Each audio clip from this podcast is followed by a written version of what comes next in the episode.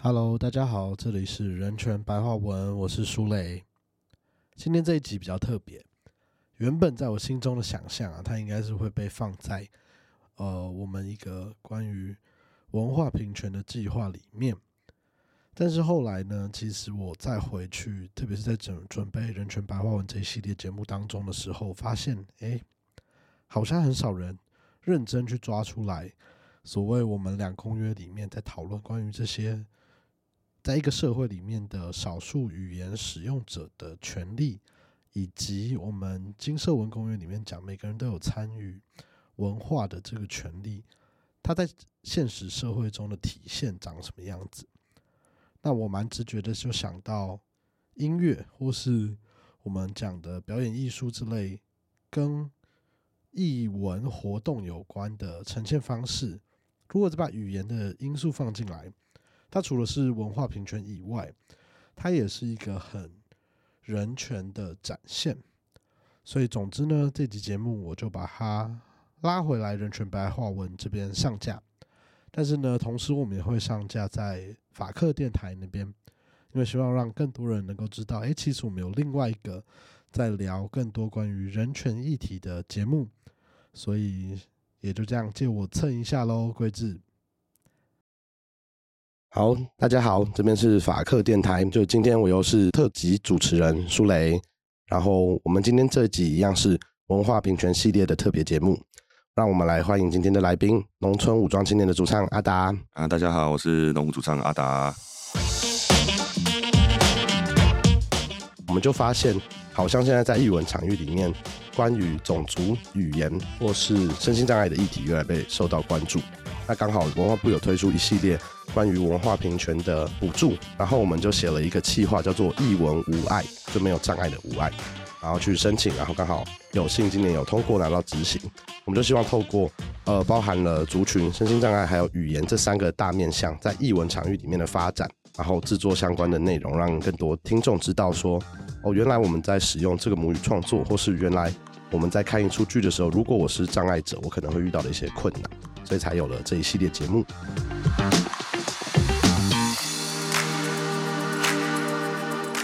以前写的歌都很冲，可是其实我在我的价值里面，我认为包容性很重要。尤其你在谈自由、谈民主这个概念的时候，对啊，你要去推翻一个独裁者，你不能成为另外一个独裁者，这是我很谨记在心的事情。我从我大学念哲学系的时候，我在我就在思考这件事情了，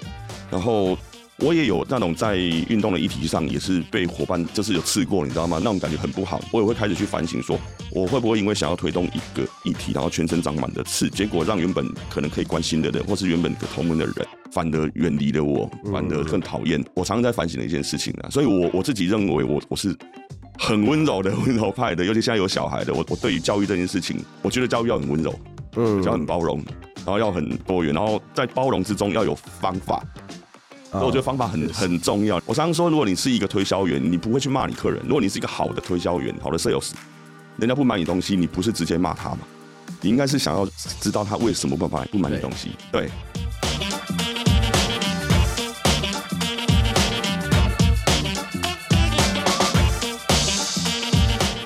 那后来这次希望能够访问阿达的原因呢？除了我们今年刚好在高雄的讲唱会有遇到面，对。然后农舞的主要创作大部分都是以台语为主，对。然后今年更巧的是呢，因为我们这系列计划有呃一个很长期的跟两厅院的合作，然后阿达今年的那一出刚演完的演出，其实也是两厅院秋天艺术节的今年的一个重点节目之一，所以我们就综合了以上，就决定邀请阿达来进行今天的节目访谈。所以呢，一开始还是想呃，请阿达给我们介绍一下自己，就是你自己成长的背景，以及呃，是音乐的专业出身的吗？后来为什么会成为一个呃全职的音乐创作者？嗯，完全不是音乐出身，我大概就是跟台湾的很多的那种就是玩团的人的成长都是一样的路径，就是尤其是我们这一辈的，我是八零那一年生的，那这一辈大概就是你从小到大对于玩。音乐或者所谓的搞乐团这件事情，是我们的爸爸妈妈是烦恼的，是希望你不要碰的。学吉他也是不要的，觉得好像很容易变坏。对对对对对对对，玩摇滚又是坏小孩的。在那一个时代都还是这样，所以我们都要一直到了高中甚至大学去参加社团，才开始买吉他来然后偷偷都要偷偷去学吉他这样子。对我我的历程是这样，对我是我爸是不准我学音乐的，那阿达，像你在大学的时候念的是什么科系啊？我念哲学系，哦，对我是念哲学，听起来跟摇滚乐比较相关。有有有关系，我觉得我觉得是有关系的，对啊，我觉得是是是这样出生的啦，对对。那当初是怎么从一个社团比较像是兴趣的呃音乐表演开始，一直到后来决定把它作为一个工作？嗯，我觉得从接触音乐大概我十七八岁开始，一直到我决定让将它变成一个工作，也已经到我那时候已经三十三岁、三十二岁了，所以也有有一个有一个大概十五年的时对啊的十十到十五年的时间。那这这时间内当然是也没什么意外啦，因为一般而言，我们这种出身的绝对不会相信说我用音乐可以糊一口饭吃，嗯尤其我们在中部，在台北可能还有一点想象，但我那时候在台中，不可能啊。所以我们都会先去上班。那当阿达当初在这十五年期间边做音乐的时候，其他做过的工作大概有哪些类型啊？我做过咖啡那种加盟咖啡店的企划，哦然后哦，也去那种我去工学社卖过乐器，对，然后我也当过华德福小学学的总务老师，哇听起来很多元呢。然后也开过咖啡店，对，开过咖啡店，这是种种的，然后有去工厂打工。好，那以上这个，我们先请大家补充一下阿达的背景跟一些生活知识呢，是因为我们接下来有另外一集全台语的节目会在我们的法律台语文节目特辑里面进行。那到时候呢，就会是由我们的特别主持人阿优来访问阿达，就会更聚焦在为什么会创办农舞这个团队，以及更多农舞创作的起心动念。那今天只是先让大家简单听一下，后续就请大家转往台语的频道，可以把更完整的阿达在做音乐的历程听完。那刚刚在询问完阿达创作音乐的背景之后啊，我也想要问一件很好奇的事情，就是呃，法白的团队其实一直都是农舞的粉丝，但是一开始的时候呢，印象中是在很多运动现场，对或是比较多的可能跟议题有关的音乐活动里面见到农舞。那那时候我们跟几位同事就很好奇，说，哎，为什么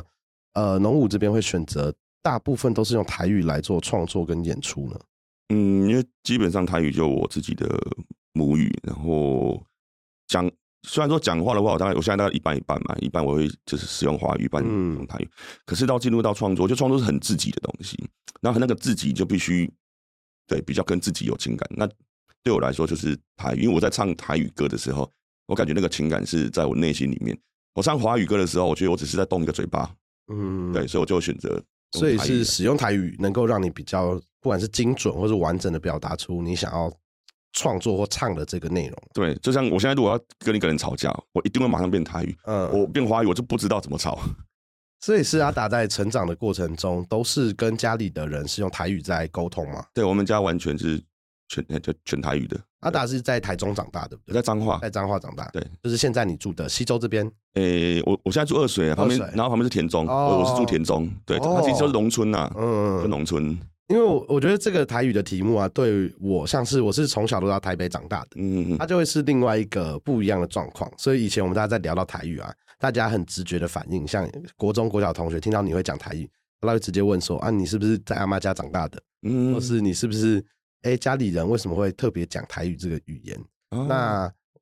后来长大以后才比较好奇，因为我我自己是能听，然后讲就是很稳定顿，但是讲没有问题，聊天都没有问题。嗯嗯嗯，但其实大部分我是一九九三出生的嘛，对，然后我的国小、国中同学啊，可能会讲台语的人大概不到三分之一，我觉得。嗯那阿达在成长过程中，你觉得，例如你小时候的国中、高中，大家使用台语的比例是高的吗？我几乎到九成九，哦就是我从小学、国中到高中，几乎我我的同学全部讲话都是使用台语，所以我们周遭的几乎快百分之百，我们使用语言是台语。是到了离开的脏话，我去念大学之后才发现，哇，这个世界 有大家有自己的，对，这他开始讲华语哦，什么对。可是阿达，那你当时在学生时期啊，你可能日常生活在家里跟同学不管玩或吵架都用台语，可是你上课的时候，所有的课本或内容都还是用华语对对对对对的，内容，你自己有没有觉得一开始有一些异样的感觉？没有，不会感觉到了。以前嗯反正就是觉得学校，就是我们会分成正式跟非正式，可是就会变成说正式的语言就会变成是华语的，非正式就会变成自己讲台语。可是到后来才意识到这是有问题的。嗯，因为阿达的那个时候应该是学校还没有在教台语或是所谓本土语言课程的完全没有。而且我小学四年级之前是在学校不能讲台语的。哦。对，哇，我没想到，因为我以为已经这个是时代已经过很久了。对啊，我是最最最末班车了。我我一九八零生的嘛，我那个时候都还是蒋经国时代。哦，因为我自己小学，我印象蛮深刻，应该是我小五小六的时候，学校就开始有一个叫做。呃，乡土语言课或本土语言课，然后你可以当然可以选台语啊，或是客语。然后到了国中啊、高中都一直有这个语言的选修课。嗯，但那时候其实对大家来讲，对我来讲，我也觉得有一个困扰是，以前我们在讲台语就跟阿达一样，因为我是在阿妈家长大的，所以我们那时候阿妈在看什么名视，或是那时候我学台语的电视节目是叫做《台湾霹雳火》啊。我有看，对几个万大会的那个，对对对，所以从小在学就觉得它是一个很口语的事，你会跟文字没有办法做连接，嗯，但那时候第一次来看到那个乡土课本，其实是看不太懂的，嗯，而且那时候他们乡土课本里面，我觉得他使用的台文的方式跟我们正式的方式好像呃方法不太一样，对，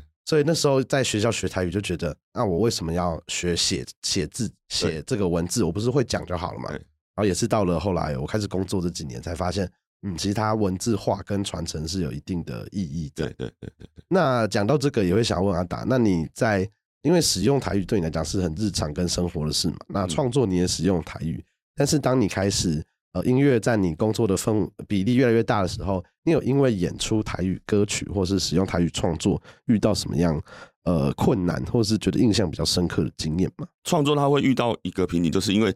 呃，我们虽然是讲讲讲，我们都从小讲到大，讲了一二十年、二三十年，讲都没问题。可是你要去写的时候，我我发现他是一个专业的。然后我们从小到大，对我我也没有什么本土语言、乡土语言的教学，通通都没有啊。嗯。然后，但是我们从小写中文的写作，从小写到大，可是你完全没有任何的台语的书写的书写的经验，就会变成要靠靠自己。然后在我开始创作的那个时候，台语的学习资源没有像现在那么多。嗯。我们都是。土法炼钢哎，就是看别人的歌词啊，然后什么就是乱写，对，那这个这个会有瓶颈啊。你写到一个程度时候，你要再写更好的时候怎么写？不知道，你连文字都没有学啦，词不够用，对，词不够用，然后词汇不够，然后任何的，对，这是很多的脑袋都空，你知道吗？然后就就就就必须要再更精进。但是我觉得是这几年有比较多的学习资源跟很多的书可以看的，才开始可以让自己再更更精进一点这样。那演出的话。比较常会遇到的是，我有时候唱台语歌，就会有很热心的民众，他我知道他不是恶意，他就会问说：“请问有国语歌吗？”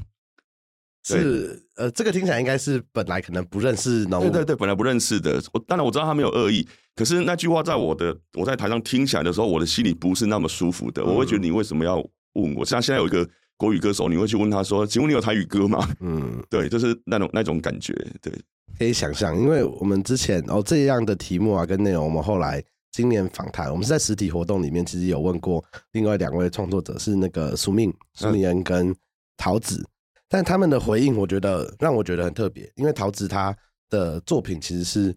越南文跟华语混做的饶舌，嗯嗯嗯，他跟苏命反而在讲到这题的时候，我觉得跟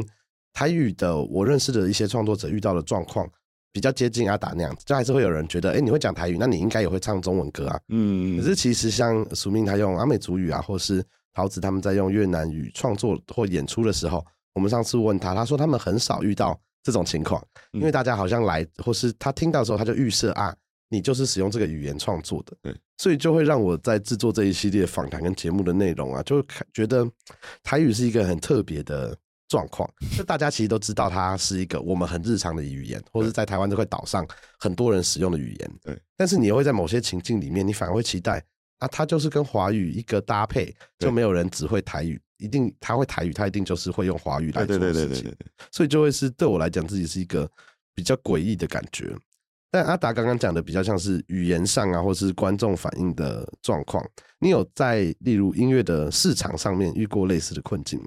就是会不会觉得你今天出的这一系列歌，哎，好像跟传统的台语歌，因为毕竟不是类似的风格嘛。对。但是你的受众好像又是很多比较是年轻的受众。嗯。那你用全台语的创作，会不会担心你的受众会听不懂，或是你觉得他会不会有机会，可能是影响到你的专辑的销售量等等。这个问题多少我们这么多年来都会讨论到，我发现是有的。就它它的市场其实是以台语来讲，我们也不是老了老老的可以靠那种台语歌，所以市场又更小了。然后以年轻人的市场来说的话，你会来听台语，或是听个台语有共鸣、有感觉的，又更少了。然后所以市场又小了。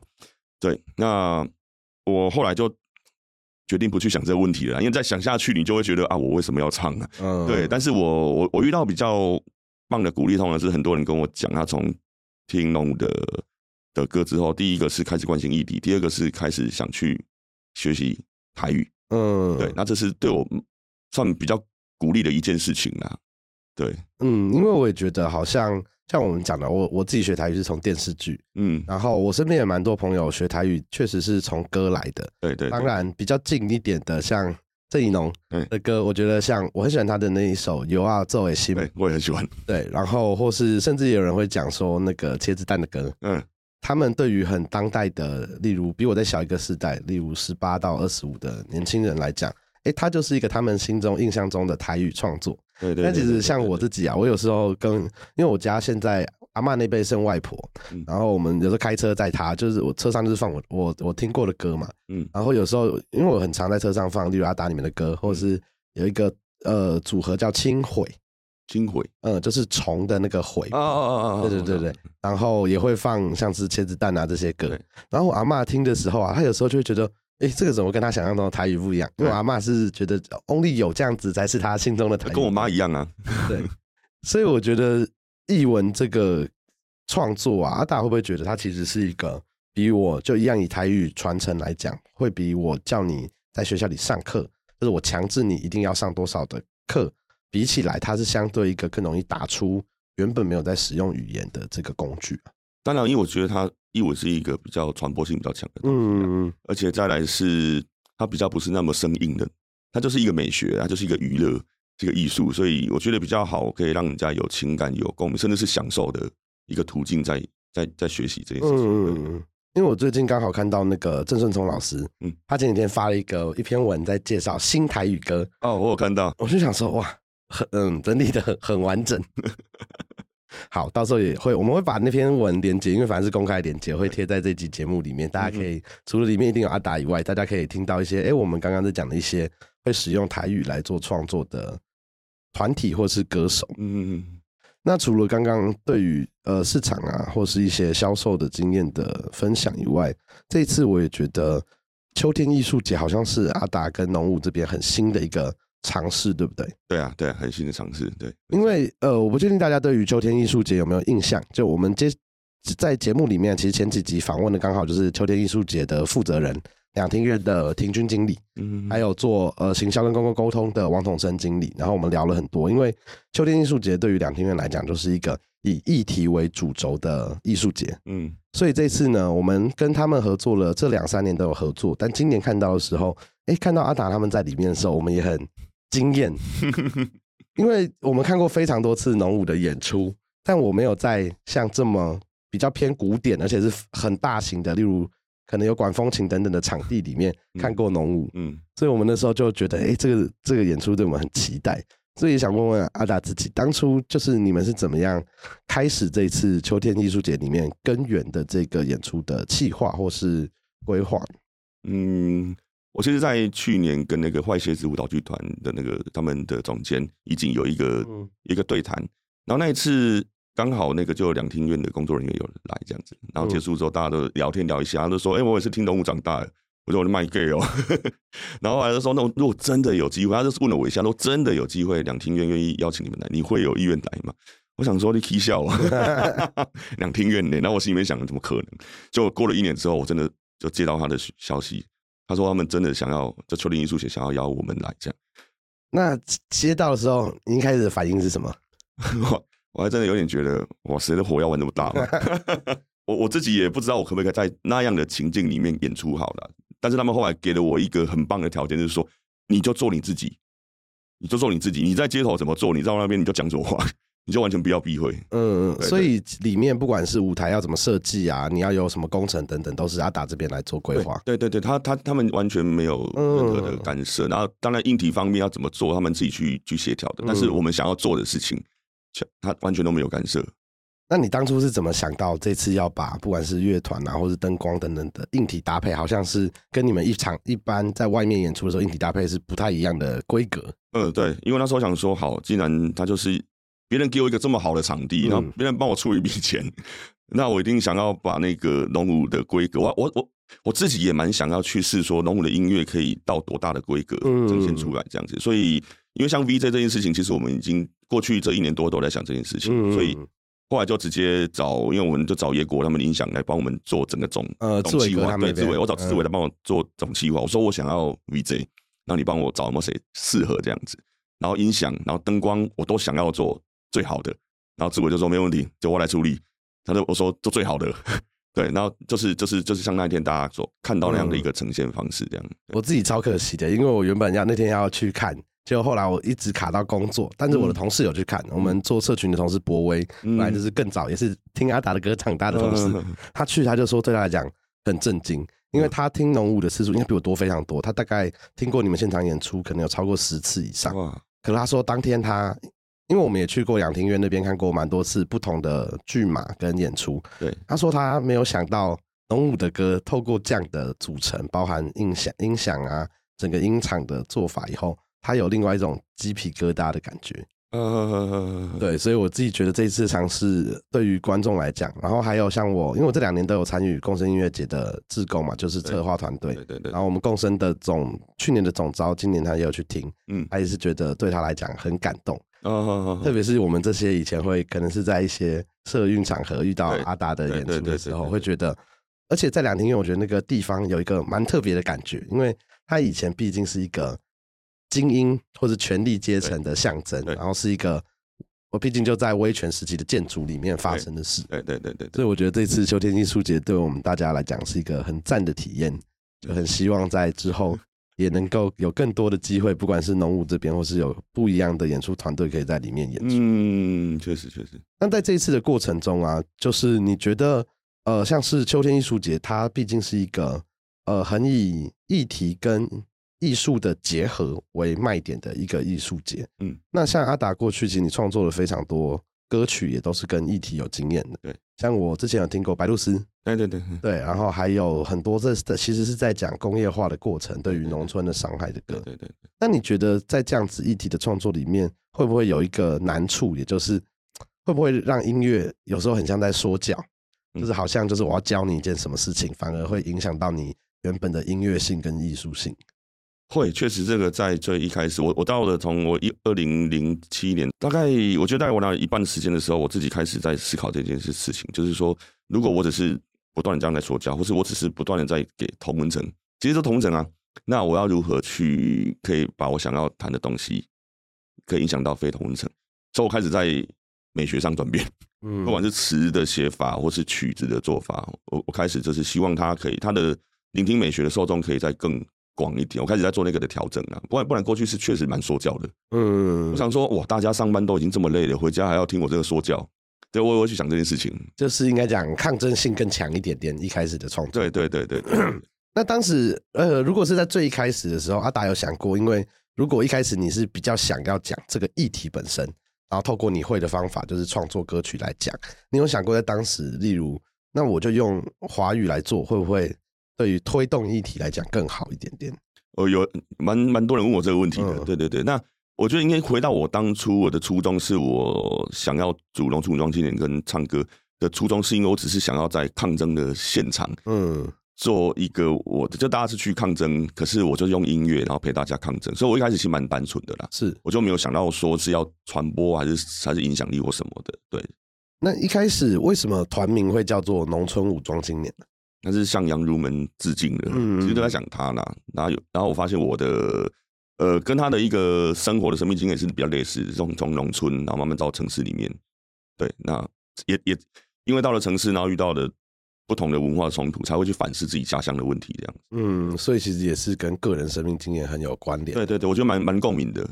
那如果今天是一个呃，可能不管是这是在秋天艺术节，应该有第一次认识农舞的观众，或是接下来在其他场域，如果要第一次听到阿达这边的表演的话，你自己会不会有一首就你马上就想到要推荐给新的观众的歌？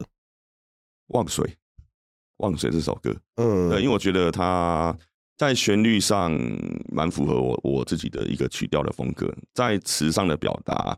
诶、没有到那么的强硬，那么的抗争，可是其实他还是在谈抢水的议题，所以我觉得刚刚好，可以给没有听过的人可以听一下。龙武次大概就是这个风格，嗯，这样一讲，好像确实是，它是一个比较感觉跟其他歌比起来比较温和一点点的诉说的一个故事。对对对对对，好，因为我觉得农五像我有其他几个朋友很喜欢，有阿达以前有一些创作是跟我们在讲的传统韩蒙的曲调有关的一些歌曲。啊，我们大概可能都是有在云林，然后在哪里南部长大的人比较会有印象对这个曲调。对，啊我之前在共生，因为今年共生是那个嘉祥、庄康仁他们有来演，然后他们也有带入一小段是在做他们夜观巡场的内容，也是在讲看蒙瓜的一些曲调的使用。嗯嗯嗯我觉得那个就是很对我来讲很台湾的一个一个文化。嗯然后第一次听到农舞的歌的时候，我也觉得哦，没想到这个曲调是可以这样子结合的。嗯嗯嗯嗯嗯，所以我们也到时候会推荐一下我们自己对于阿达阿达刚推荐的一首，我们也会推荐一首我觉得法白很喜欢农舞的歌，在节目资讯栏位里面。那呃，像听到阿达他们的作品啊，我们大部分像我自己是用 YouTube Premium，所以因为我觉得阿达他们的 MV，你们的 MV 也很有趣。嗯然后我后来就有发现一件事，就是其实你们大部分的 MV 啊的字幕都有华语字跟呃所谓的台文的拼音啊，对对。对对对。当时这个 idea 是阿达你有特别想过的吗？还是很自然？你觉得他应该就要能够对照？呃，有我有特别想过，包含说新专辑，我就是直接用台文台文的那个汉字，然后下面就就是就是罗马拼音，嗯，然后我也没有再翻译成中文或者华语，对我就就这样，因为我就觉得啊，它就我的语言啊，啊不然嘞，你要怎样？那一方面是我为什么我写汉字之后我要写那个罗马拼音的原因，是因为这是我学罗马拼音的原因，因为每一个地方它讲的那个腔调不一样，嗯那我想要让你知道这一个字其实我讲的是这个腔，嗯不是台北腔，或是不是哪里的腔，所以我觉得罗马拼音很重要，是腔调问题。因为我觉得，呃，以台语跟客语来讲啊，客语对腔调的表达很明确。例如，你认识会讲客语的客家人，他一定会跟你讲，我会讲客语，但是我是北四线腔，啊对对对，我是海陆腔嗯等等。但台语当代的台语啊，我很少听到人家，或者你会觉得人家讲说哦，我是台中腔，嗯很像在开玩笑，嗯或者是就讲我们有一些呃使用的 Q 或 q 靠不太一样而已对。对对但，好像差距没那么大。我也是到了这几年认识峰会老师以后，嗯我才发现其实不同时代跟不同区域的台语，它真的会有一个比较大的声调上面的差异。有有有有，尤其我像你，你像在彰化，鹿港腔就是一个最神奇的东西，就是刚去鹿港的时候，朋友一讲的时候，我要适应的大概一两分钟，我才会听得懂他在讲什么。我可以体会，因为我有一次也是去鹿港那边办活动，就他那边前面有个工业区嘛，有一些台湾的工厂，然后我去做访谈。然后后来在吃饭的时候，就在小吃店，那天就在边工作边喝咖啡，然后旁边的呃长辈们在聊天呐、我一开始一直以为他们讲的不是台语，对我就很认真在想是客语还是一个我不熟悉的语言。嗯，后来你稍微听了大概四五分钟以后说啊，台语啦，他们在讲的东西，你就慢慢知道他们是在描述什么事。对，尤其他们老一辈那个腔真的很重。对，那当初你自己，因为刚有最前面有讲到阿达小时候其实没有在国民教育的阶段里面有学过台语，嗯，那你后来自己开始学罗马拼音的时候是用什么方式学，以及有没有遇到一些觉得很累、很崩溃的时候？哦，我大概是七八年前啦。那我是跟老师学的，我是跟阿优的爸爸，哦哎，周天棒，嘿，周老嗯师，对对对对，我我跟周老师学两瓜，又请两瓜，然后也一并学罗马拼音，然后我是比较我我其实是慢慢学的，我我花三个月啊，然后每一个礼拜去台南一次这样子，嗯然后三个月就学起来。那当然我，我我我发现本来就会讲台语的人，在学是很快的啦，对啊，所以我是就是这样子，就三个月两瓜跟罗马拼音就学起来了。哦，那听起来比想象中轻易很多哎。其实我我觉得不难啊，就是你本身就会讲的话很快，所以我常常都推荐本来就会讲的人，赶快趁你的优势把它学起来，因为很好用啊，嗯很好用。那我们刚刚讲到的是拼音的部分嘛，嗯那后来所谓的台文汉字这件事情，阿达有在特别去学吗？台文汉字就多看书，我买了大概二三十本，从散文、小说、新诗、评论，对，然后还有一些杂志，对，方伟老师他们的杂志什么我都会买，所以我家整一整一整个桌上都是台文书。是就是比较书写的台文对对，你就你就看，然后因为现在网络查询很方便，那个垂带译的 app，嗯，然后教育部那个，你就然后这时候就是我说的罗马拼音很重要，有些东西你就直接罗马拼音去查，拼音去查它是什么，然后或是汉字，然后去查，你就查得哦到了。对，因为我自己也是，呃，坦白说也是认识峰会老师以后，开始去想，突然有一个很强烈的想要能够写台语这件嗯事。因为我觉得，呃，我不知道阿达有没有这样的阶段，像我以前自己我在会讲台语的时候，然后小时候就觉得自己其实蛮厉害的，因为我那个世代年纪会讲台语的人就真的比较少。对，然后我又是呃台语我们叫短孙，嗯然后我们家又有很多小孩，但是我是最大的那个男生，所以是短孙，你就会觉得好像会讲台语，然后我就会是我们这一辈少数跟阿公阿妈感情特别好的人。嗯然后我很记得，我小时候是学，我是在公，我也在工学社上过音乐课，我是学小提琴。嗯，然后那时候为了要骗长辈的红包钱，所以去学了一首歌叫《望春风》，到现在什么 C 大调我都忘光了，只剩《望春风》我还熟悉。然后那时候你就会觉得它是一个让我跟不同年纪的长辈沟通很重要的工具。对所以当时我其实没有想过写，特别是文字的部分呢、以前我们在看像我讲的电视剧等等，他们讲台语没错，可它的字幕全部都是华语。对对，没错，所以我一直到了，老实说，呃，开始工作以后，特别在法白这边呢、啊然后我们也遇到，就我们的场合或所谓同温层嘛，呃，很在乎台语文化的朋友，当然越来越多，越来越多。对，然后那时候一开始你会觉得有时候有点辛苦，因为我们自己也曾经因为用罗马拼音，然后撇错重音的声调，对，然后被人家纠正，对或是我们也被人家骂过，说你们在讲台湾议题，你们在讲转型正义，为什么你们不会用台语讲？我了解。然后我那时候心态一开始老实说，我有点不爽，我就觉得说我会讲啊，然后我怎么样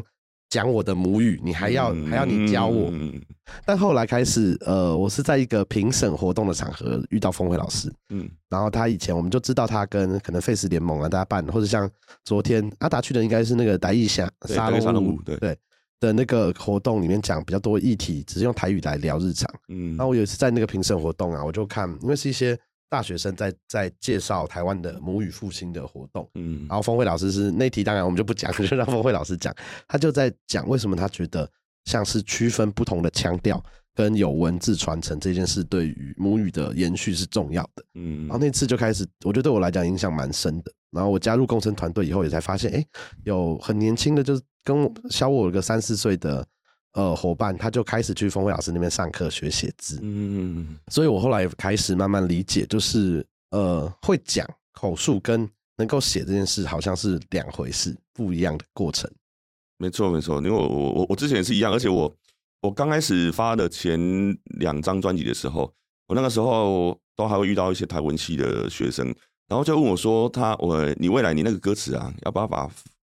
把它就是做翻翻成就是比较正确的台语字，这样嗯我可以帮你写这样。我还我还一副那种我为什么要这样？嗯，人家也看不懂啊。嗯，对我那时候稍微还是这种心态呢。可是我后来我也是遇到峰伟老师，我大概十年前，他要我去一个台文的分享，然后只是单纯做我的专辑的分享这样。嗯然后事后他是他他也没说什么，我觉得他超温柔的，他就跟我对，他就跟我讲说啊，达拉阿伯你你未来啊是你的歌词啊，你要用那个调整用力，用那个咱的标准力，你再跟我讲一下，嘿，我让替你替你来做。因为安尼哦，这是他的意思是说，这样对这件事情的一个传承传播会更正确性一点，然后会让大家把这件事情学好，这样子。对，因为我也觉得，呃，像我的同事桂枝很常讲一句话，就是你占据所谓的一个公共论坛，也就是我们想象的大家的流量或关注点的时候，其实你有一个责任跟应该要做到一些事，就是你让它这个文化正确的是能够被保存，被大家看到。那这个我觉得峰辉老师今天跟我们的分享影响我们很多，所以其实像今年呢、呃，我我一开始当然有点挣扎，像我们我们另外一个计划是在做语言友善，所以我们要录全台语跟全客语的 podcast，嗯。而且我们很在意让它日常化，所以我不想用台语聊台语教学，因为嗯那不是我的专长嘛。嗯。但我们很希望用台语聊法律、嗯。聊选举，对。因为这些事情就你每天生活都会遇到对啊，每个人都要被法律管，不管你讲什么语言，你只要是台湾的国民都要被管。对可是为什么没有人？哎，像我们有用华语做法白做很久，可是很少人在用台语做法律知识的普及。对对对对，所以我们这次做了以后呢，第一个遇到了一个难题，就是好像被朱奇，是哦我自己被被做朱麒麟，还是被请瓦靠野狼来做朱麒麟？嗯然后那时候我们就想了一下，觉得嗯，我当然自己觉得我讲还可以，但是你要让我讨论这么专业的东西，我自己觉得很怕会反而有反效果，让大家觉得啊就可以这样处理的好像你们只是要为了拿这个补助来做。嗯嗯我就觉得嗯好像不适合，所以我们才请了就是钟地芳老师的女儿，也就是戴娜梅亚阿优来来做。那他对我们来讲就帮助很大，像每一集的我们的呃，他我们有影片嘛跟访谈，所以我们的访纲啊，虽然其实我知道没有必要，就是嗯。我我访纲只给你华语版的，大家也都看得懂，嗯，但是其实我们都会请阿优，那你帮我写台语版的访纲，对对。然后我们字幕我们写完华语啊，也让你帮我翻成台语。那在这个过程中啊，又就会去找非常多的字典，然后帮我们确认专有名词，或是你都会在我们会在一些台语社团就看到阿优在问，哎，这里苏菲安诺贡，嗯然后我就觉得，呃，好像就就比较符合我的想象了，就是这件事情就会走到一个我觉得我自己会蛮期待的方向，就是万一。嗯呃，我们未来如果有这个预算啊，或是怎么样，能够让他继续做，我觉得蛮好的。对对对，然后课语我也觉得，当然我更辛苦啊，因为课语我是真的听不懂，嗯就是你听课语的时候，我只能听懂可能十个字里面它大概的关键字，但我没办法听懂沟通，所以我们就要有另外再进一步有课语顾问，嗯然后要有课语的主持人。而且我这次遇到另外一个难题，就是台语的剪辑师蛮好找的，对。就我们自己伙伴，我们对。听得懂他在讲什么，所以我可以剪。但是我们制作完客语的影片 跟客语的 podcast，我真的会需要找特别的制作人，而且他要听得懂那个腔调的才能够剪辑。嗯嗯嗯嗯那我们刚聊完一些比较多都是创作的过程啊，我自己也很好奇，因为我们上次在高雄，其实阿达讲了更多家里的故事，就你成为爸爸、或是家族的故事，因为那时候我们的主题是转型正义嘛。对，那我也想要问问，就是阿达，因为那次有遇到阿达的小孩，就是很可爱，他在台上走来走去的时候，因为我们发现阿达好像跟小孩很常也都用台语在沟通。对，那你们在家里有一开始有特别讲好嘛？例如我们在家里就要跟小孩讲台语，然后他去学校学华语这样子嘛？有一开始就讲好这件事情，而且在，而且我为了让让自己习惯嘛，我就是因为我跟我妈妈跟我姐姐都讲台语，我就把这个习惯放到我现在的家，然后从她怀我太太怀孕的时候，我只要看着那个肚子的时候，我就跟她讲台语，嗯，跟她讲，我就开始习惯这件事情，因为我觉得那个习惯是语语言是一种习惯呐。嗯，当她生下来的时候，你就一样很自然而然开始对着一个婴儿讲台语，讲台语，全部都讲台语，因为以前的阿嬷不就这样对我们嘛？对啊，对啊，我就当做自己就是以前的阿嬷。就当我遇到她的时候，我就当我是一个不会华语的人，嗯，对，所以你就是只能用台语，而且她到现在，因为她已经很会讲，所以她会问问我，嗯，对，问我事情，那我就会马上查，而且他已经会问我说，上面上面没让他讲，哦，对对对对，上面上面敏感没让他没让他讲这样子，那我就会赶快查，我说哦的是安内啊，就是查给他看，对。那想问阿达，你当初决定这样做的时候，例如太太啊，或者家里的长辈，有没有人有意见过？就是怕你们，哎，这样小孩会不会之后华语讲不好之类的？我我我们家算蛮不错，很支持啊，嗯嗯，对，因为我们家的政治立场也是很相同的。对我，我我妈，我阿姨，我阿姨就是那种真的是，她是非常的台独台独基本教育法，也许她听到人家跟小孩讲华语，她是会生气的。嗯，对，所以她看到我这样做，说她超开心的。我们全家就是 完完全全就是跟跟我儿子是讲台语。对，哦，那这样对于他来讲，因为我知道大家都一定理解，就是小孩学语言是最快的一件事，嗯，所以比我们现在假设我们三十岁了要学另外一个语言，他其实一定都不会有从小学更快。没错没错，尤其是那个台语的声调。嗯，那个他压变调啊，然后变调那个东西是对于后来才学的人是非常困难的。因为你的舌头已经习惯，例如像华语，我们只有四声，对或是有多一个轻声。对对，但其实大家这个是呃小知识啦，就是大家知道台语其实有所谓的七声八调对，七声八调，对，然后那个阿优有做过一支影片，在介绍七声八调怎么记的一支影片。然后我那时候也觉得，因为它跟我们的喉咙或者舌头要摆的位置啊、使用的位置，我觉得会就是会有关。所以的确，像我们很习惯华语的发音跟讲话以后，一开始我也是要讲，像我最常被老师们纠正是那个闭嘴，就是你有个闭口音。对对对对，那对对就就是他们都会开玩笑，像呃，我之前都是遇到周万瑶老师，然后几位老师就跟我讲说，你这嘴呢是亏亏诶闹轰，然后他就跟你讲，就是句尾很多字其实要有一个嗯，就你要把它收起来的那对对对个闭嘴。对对对对，那个对我来讲，当时就哦学到了一课，但是就觉得啊有点可惜，就是如果我在更年轻的时候，我搞不好现在学痛苦程度会降低很多。对对对对对啊！这个其实从小像像我们把母就是台语是母语的人是在这部分比较不用学啊，因为我们就自然嘛，讲讲讲讲讲。那到后来长大才学的，所以我我我我会发现罗马拼音很重要的是，我像我跟我我我在教我太太台语的时候，就很好沟通啊。因为我我叫她把罗马拼音大概稍微学一下，然后我就跟她讲说，这个字啊，你最后要停在 p p，就是嗯就是你就是要停在闭起来，嗯或者停在特的那里，就是就是那个舌头在在嗯牙齿里面那样，对，他就很好知道是怎么一回事。对，大家还是学一下罗马拼音的。没错，而且台湾人学罗马拼音一定是很快的啦，因为我们以前小时候学英文的时候，都一定什么科科呃，不管是 K K 或什么挖沟音标，然后或者你的舌头，他都会叫你要发字死的时候要顶在哪里，对对其实就是就是那个拼音的概念对。对对，没错没错。好，我也很期许我自己以后能够赶快学会正确的发音跟写作。但我我也很好奇，就是因为呃，我们身边有一些认识的人，像是呃 f r e d d y 林长佐，他其实跟他小孩秘鲁也都是讲台语，对，然后发文，他讲到秘鲁的时候，他也都是用台语在在发他的脸书，我们叫大文。然后我自己也会很好奇，就是刚刚阿达姐有提到，就是大家知道在台语的教学啊或传承这个领域，有蛮多不同的派别或是路线的。嗯，然后这个在那个 Bills Monthly 里面啊，其实有阿阿优的访谈里面，他有讲到，就是像他们家一家都是做台语教学嗯，包含他爸爸、他哥哥跟他，但三个人的严厉程度就有差对。所以我们刚刚讲的，其实很多老师啊，峰会老师他，我自己都会说他是温柔派的，嗯他好温柔。对，但是他其实很专业，就是像他以前峰会老师，我听过印象最深刻的故事是他在当那个很多讲台语的电视剧或电影的台语顾问的时候，他都他上次跟我们的分享里，他就说他一定会问你是哪一个年代，嗯。然后这个主角是哪里人，嗯。因为他说你不管是例如你是一九四五年来到台湾，跟一九四五年以前就在的不同地区的人，当时讲的台语的腔调啊，或是有一些呃小的用字等等，都会完全不同。嗯。那如果你要做一个电视剧，峰会老师在那方面就他对于历史的考究是严谨的，他就说，如果你要演一个例如一九七零年的大道城，嗯那他就应该有当时的腔的台语。嗯但是他就觉得，哎、在沟通上面，他自己也觉得有时候有一点点可惜，是因为不是每，就是因为特别是会讲台语的人，很可能就会觉得啊，我就讲的就是台语啊，我为什么要分那么细？对。但我觉得峰会老师很感人的是，他大多都他都是鼓励的性质，就是好，那你总愿意讲，都会比你完全不讲更好。那我们再慢慢的一步一步去做不同，例如从先会讲，再开始学写，嗯等等的。那阿达自己，你会觉得在台语的使用方面，你自己会比较偏向哪一个光谱？是严谨派的吗？我很直接，我就是温柔派的。以前写的歌都很冲，可是其实我在我的价值里面，我认为包容性很重要，尤其你在谈自由、谈民主这个概念的时候，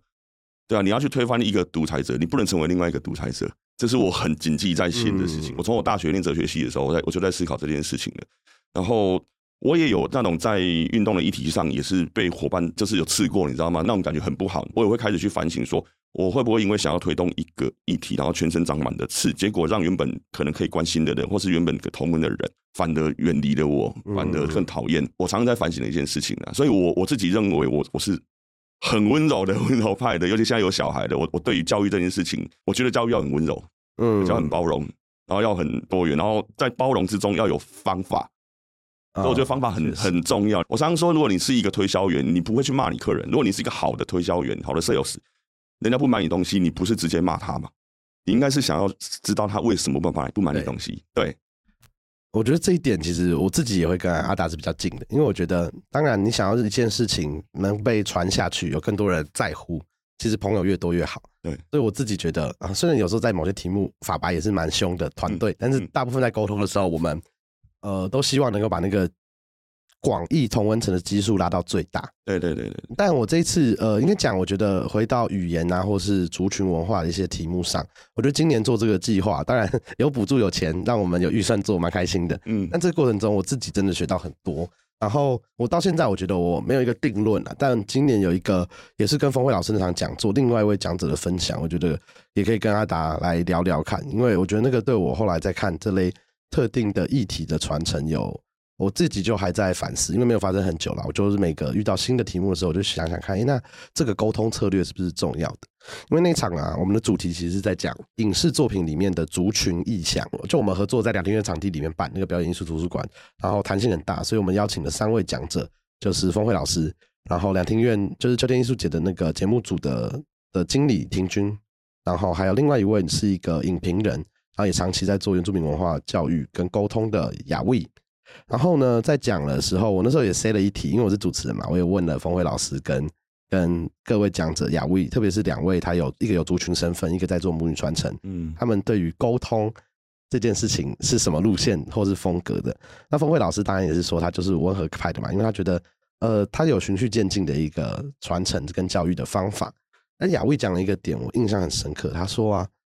因为当时就有一个观众举手，他就问说：“雅卫，如果大家有去看雅卫的影评啊，或者什么，就会发现他是讲话很直接，而且蛮凶的一个影评人，特别是针对族群议题。嗯所以他那次演讲里面也针对，就是大家怎么会认为原住民会讲话会有的啦的历史脉络做了介绍。嗯，然后观众就问说，他是一个汉人，他很在乎原住民族议题，因为他觉得就是大家都应该要被平等的对待这样子。嗯然后，但他在了解的过程中，他也会有点好奇，就是如果像雅威用这种比较凶的沟通态度，会不会反而把其他原本想要关心这个议题的人吓跑？嗯那雅威他就讲了一个点，他说啊，大家可以去想想看，就是如果以族群议题为例，愿意好好沟通，或是愿意用比较软性的，像是音乐或其他方式，把族群的文化带进来，传给其他大众没有族群身份的大众的人，仔细想想，好多就是跟其他领域的比起来，其实蛮多的。嗯所以呢，但他觉得啊，在做族群一体沟通的时候，最缺乏的有时候好像是有一个沟通原则是很一致，而且是会严厉的告诉你，嗯，你现在这样子就是不对的，嗯。没有一个比较多弹性的一个沟通者。嗯。那他觉得他自己愿意当这个角色，嗯。虽然一定比较不讨喜，就是黑脸嘛，可是他觉得当所有人都会好好讲的时候，有时候会让有些人有个错觉，就是觉得啊，你看大家也不会骂我，我慢慢学嘛，嗯。或者我这次讲错没关系，我下次再讲对就对了。嗯所以他觉得他这样子光谱的另外一端的这个角色有一个用处，就是当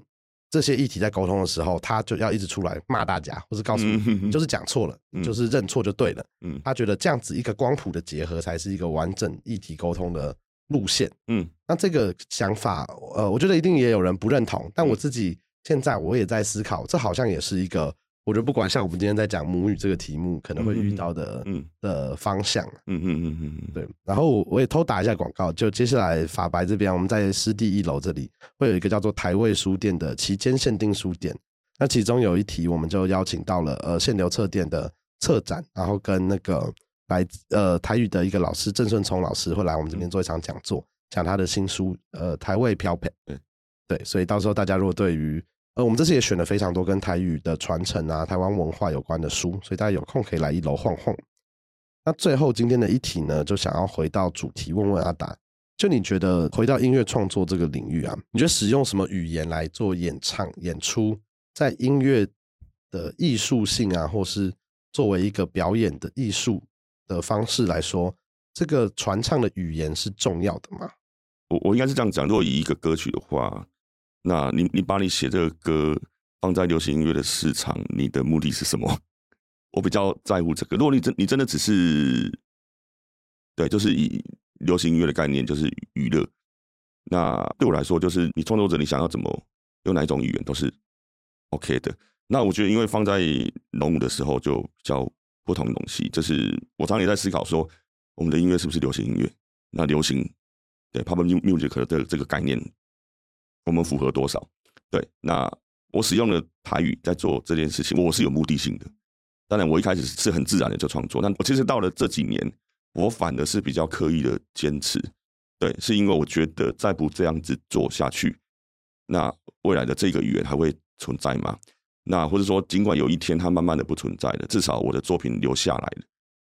后面的人可能会去听到，哦，这不知道是哪一年的祖先 他写的这个歌，这对我来说是我刻意在做这件事情啊，就是对啊，我也我很坚持，我希望我这个文化是可以传承的，所以我有目的性。嗯对对对对对对对对对，好，我觉得这个作为今天这一集的结尾，呃，很好，因为我觉得，呃，阿达刚刚提到，就是音乐它就是一个文化传承的，不管你说它是文化的一一环，它就是一个文化里面其中的一个艺术表现的方式，或是它也可以是一个想要传承文化的一个手段或工具。对对那呃，我们前面有提到，就是它其实相对于其他的，例如教学等等，是一个更软性，它可能更容易扩散的一个形式。对对对，所以，如果把自己我们使用的母语啊，跟自己在乎的事情带进去的时候，当然，它前提它就是一个音乐有艺术性啊，然后大家觉得是一个好的作品的时候，它能够对于我们想要沟通的事有一个，我自己会觉得好像有一个能够倍增的效果。嗯，那最后想问问阿达，如果你要给未来，就是他可能现在还在犹豫自己应该用什么方法，或是要怎么样去学习自己的母语，不管是台语或客语的人，你会有什么样的建议或鼓励吗？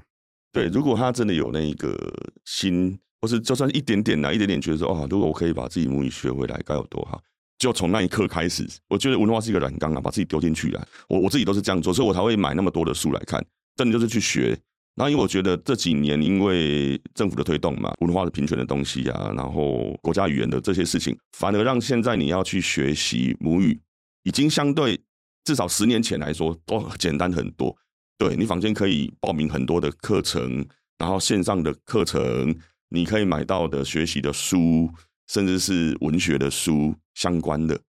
其实都已经越来越多了，嗯，对。然后我都觉得，就是我这样讲好了。平常我们讲到要从小到大，我们讲到要学英文，很多人你要学英文，你要学西班牙语，你要学什么，你就会赶快去找资料去补习班。母语也是一样啊，就是一样的道理。你要学好，你就像明年开始，你就尽量去，你就开始有一个管道去切入去学习，然后去看。然后电视上现在你可以，你可以看啊。你要学台语就台语台啊，客语客语台啊，原住民台啊，然后。连 YouTube 都有很多，对对对对，连 YouTube 都有啊，到处通通通。然后你要实际的现场演练，你就走到台湾各个地。你要学台语更简单一点啊，因为很多人讲嘛，你去一些中南部的乡村，你买个面你都可以学台语啊。嗯，对啊，客语就客庄啊什么，就是直接去做这件事情，做就对了，做就对，真的是做，因为语言都这样嘛。以前英文老师不都这样讲，那就讲就对了啊。然后不要怕讲错。我太太三年多的时间，从一个不太会讲台语的人，现在可以跟我儿子用台语吵架，就是讲而已。对。好，这个鼓励我觉得我很欢迎大家跟我，或是跟还在正在学习路上的人一起记在心上，一起努力。因为我也很希望，例如在一年、两年以后，我是可以书写台语的。嗯，那我觉得节目的最后啊，也一样是就我们跟峰伟老师那场讲座当天有一个观众讲的一段话，我觉得大家也可以去思考，为什么你会觉得很多人很坚持用台语这个文字跟语言来沟通？那个是一个很年轻的女生。大概我觉得他可能不到二十五岁吧，就是一个跟我们想象传统的做，因为他看起来应该还是学生。那他当下最后跟我们分享的一个观点，我觉得很有趣。他说啊，为什么他觉得他平常很多日常生活跟讲话，他都想要用台语来表达，是因为他觉得跟阿达呼一开始讲的是有呼应的。他说他觉得最能够表达他心中的情绪，跟他想要表达的那个转折点。很多时候，他发现只有台语这个文字可以让他最舒服的讲出来，嗯，所以他就会很希望继续使用这个语言。对，那他也问到，如果我们这个语言平常使用的了，就我想要跟这个人沟通，我用我最能够好好讲的方式跟他讲，但他听不懂怎么办？那峰辉老师那天眼睛就说，那我们就继续尝试下去。他可能一开始只能听懂一半，嗯，然后接着他就越来越懂你用这个文字表达的完整内容，嗯。那这个我也想要在最后送给大家作为鼓励，就是呃一开始我觉得当然一定学任何语言都会辛苦了，但如果能慢慢跨过那个部分，我觉得大家都可以感受到，呃以我来讲，我的母语像台语，它有它的美好跟值得继续大家一起分享跟传承的地方。那我们今天这个法克电台的文化平权特别节目就到这边啦，我们谢谢今天来宾阿达，谢谢谢谢大家，哦，大家下次见，拜拜，拜拜。